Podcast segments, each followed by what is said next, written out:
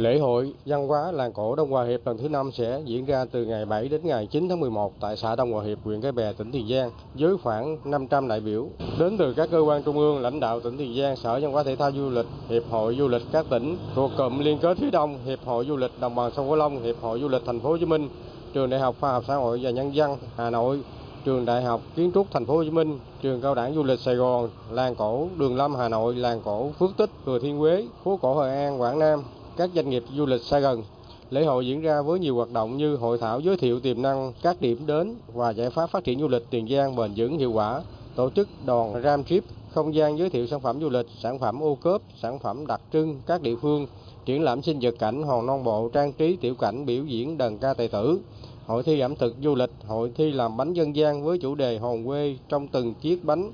trưng bày tác phẩm chân nghi, tổ chức các hoạt động thể dục thể thao, hội thi đua xuồng, thả đèn hoa đăng tái hiện các nghi thức cúng đình xưa.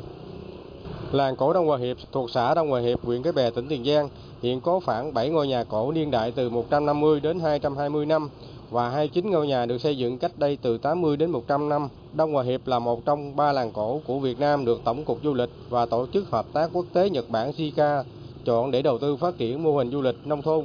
Nơi đây trở thành một trong những điểm thu hút khách du lịch tại Tiền Giang. Lễ hội được Ủy ban nhân tỉnh Tiền Giang tổ chức 2 năm một lần nhằm bảo tồn và phát huy các kiến trúc văn hóa cổ xưa của các bậc tiền nhân để lại.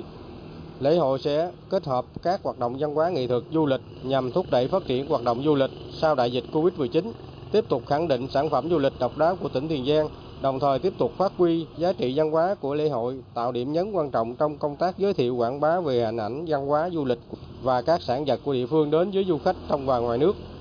Theo ông Lê Văn Ý, Phó Chủ tịch Ủy ban Nhân dân huyện Cái Bè, làng cổ Đông Hòa Hiệp, ngày càng có đông du khách đến tham quan, nghiên cứu trải nghiệm, nhất là khách quốc tế. Tuy nhiên, để phát huy tiềm năng lợi thế của làng cổ, ngoài sự nỗ lực của các hộ dân nơi đây, cần có sự quan tâm hỗ trợ của cấp tỉnh, trung ương, nhất là nguồn kinh phí để phát triển hạ tầng, bến bãi, đường giao thông, phục vụ việc đi lại của du khách và trùng tu bảo trì các kiến trúc cổ đã xuống cấp.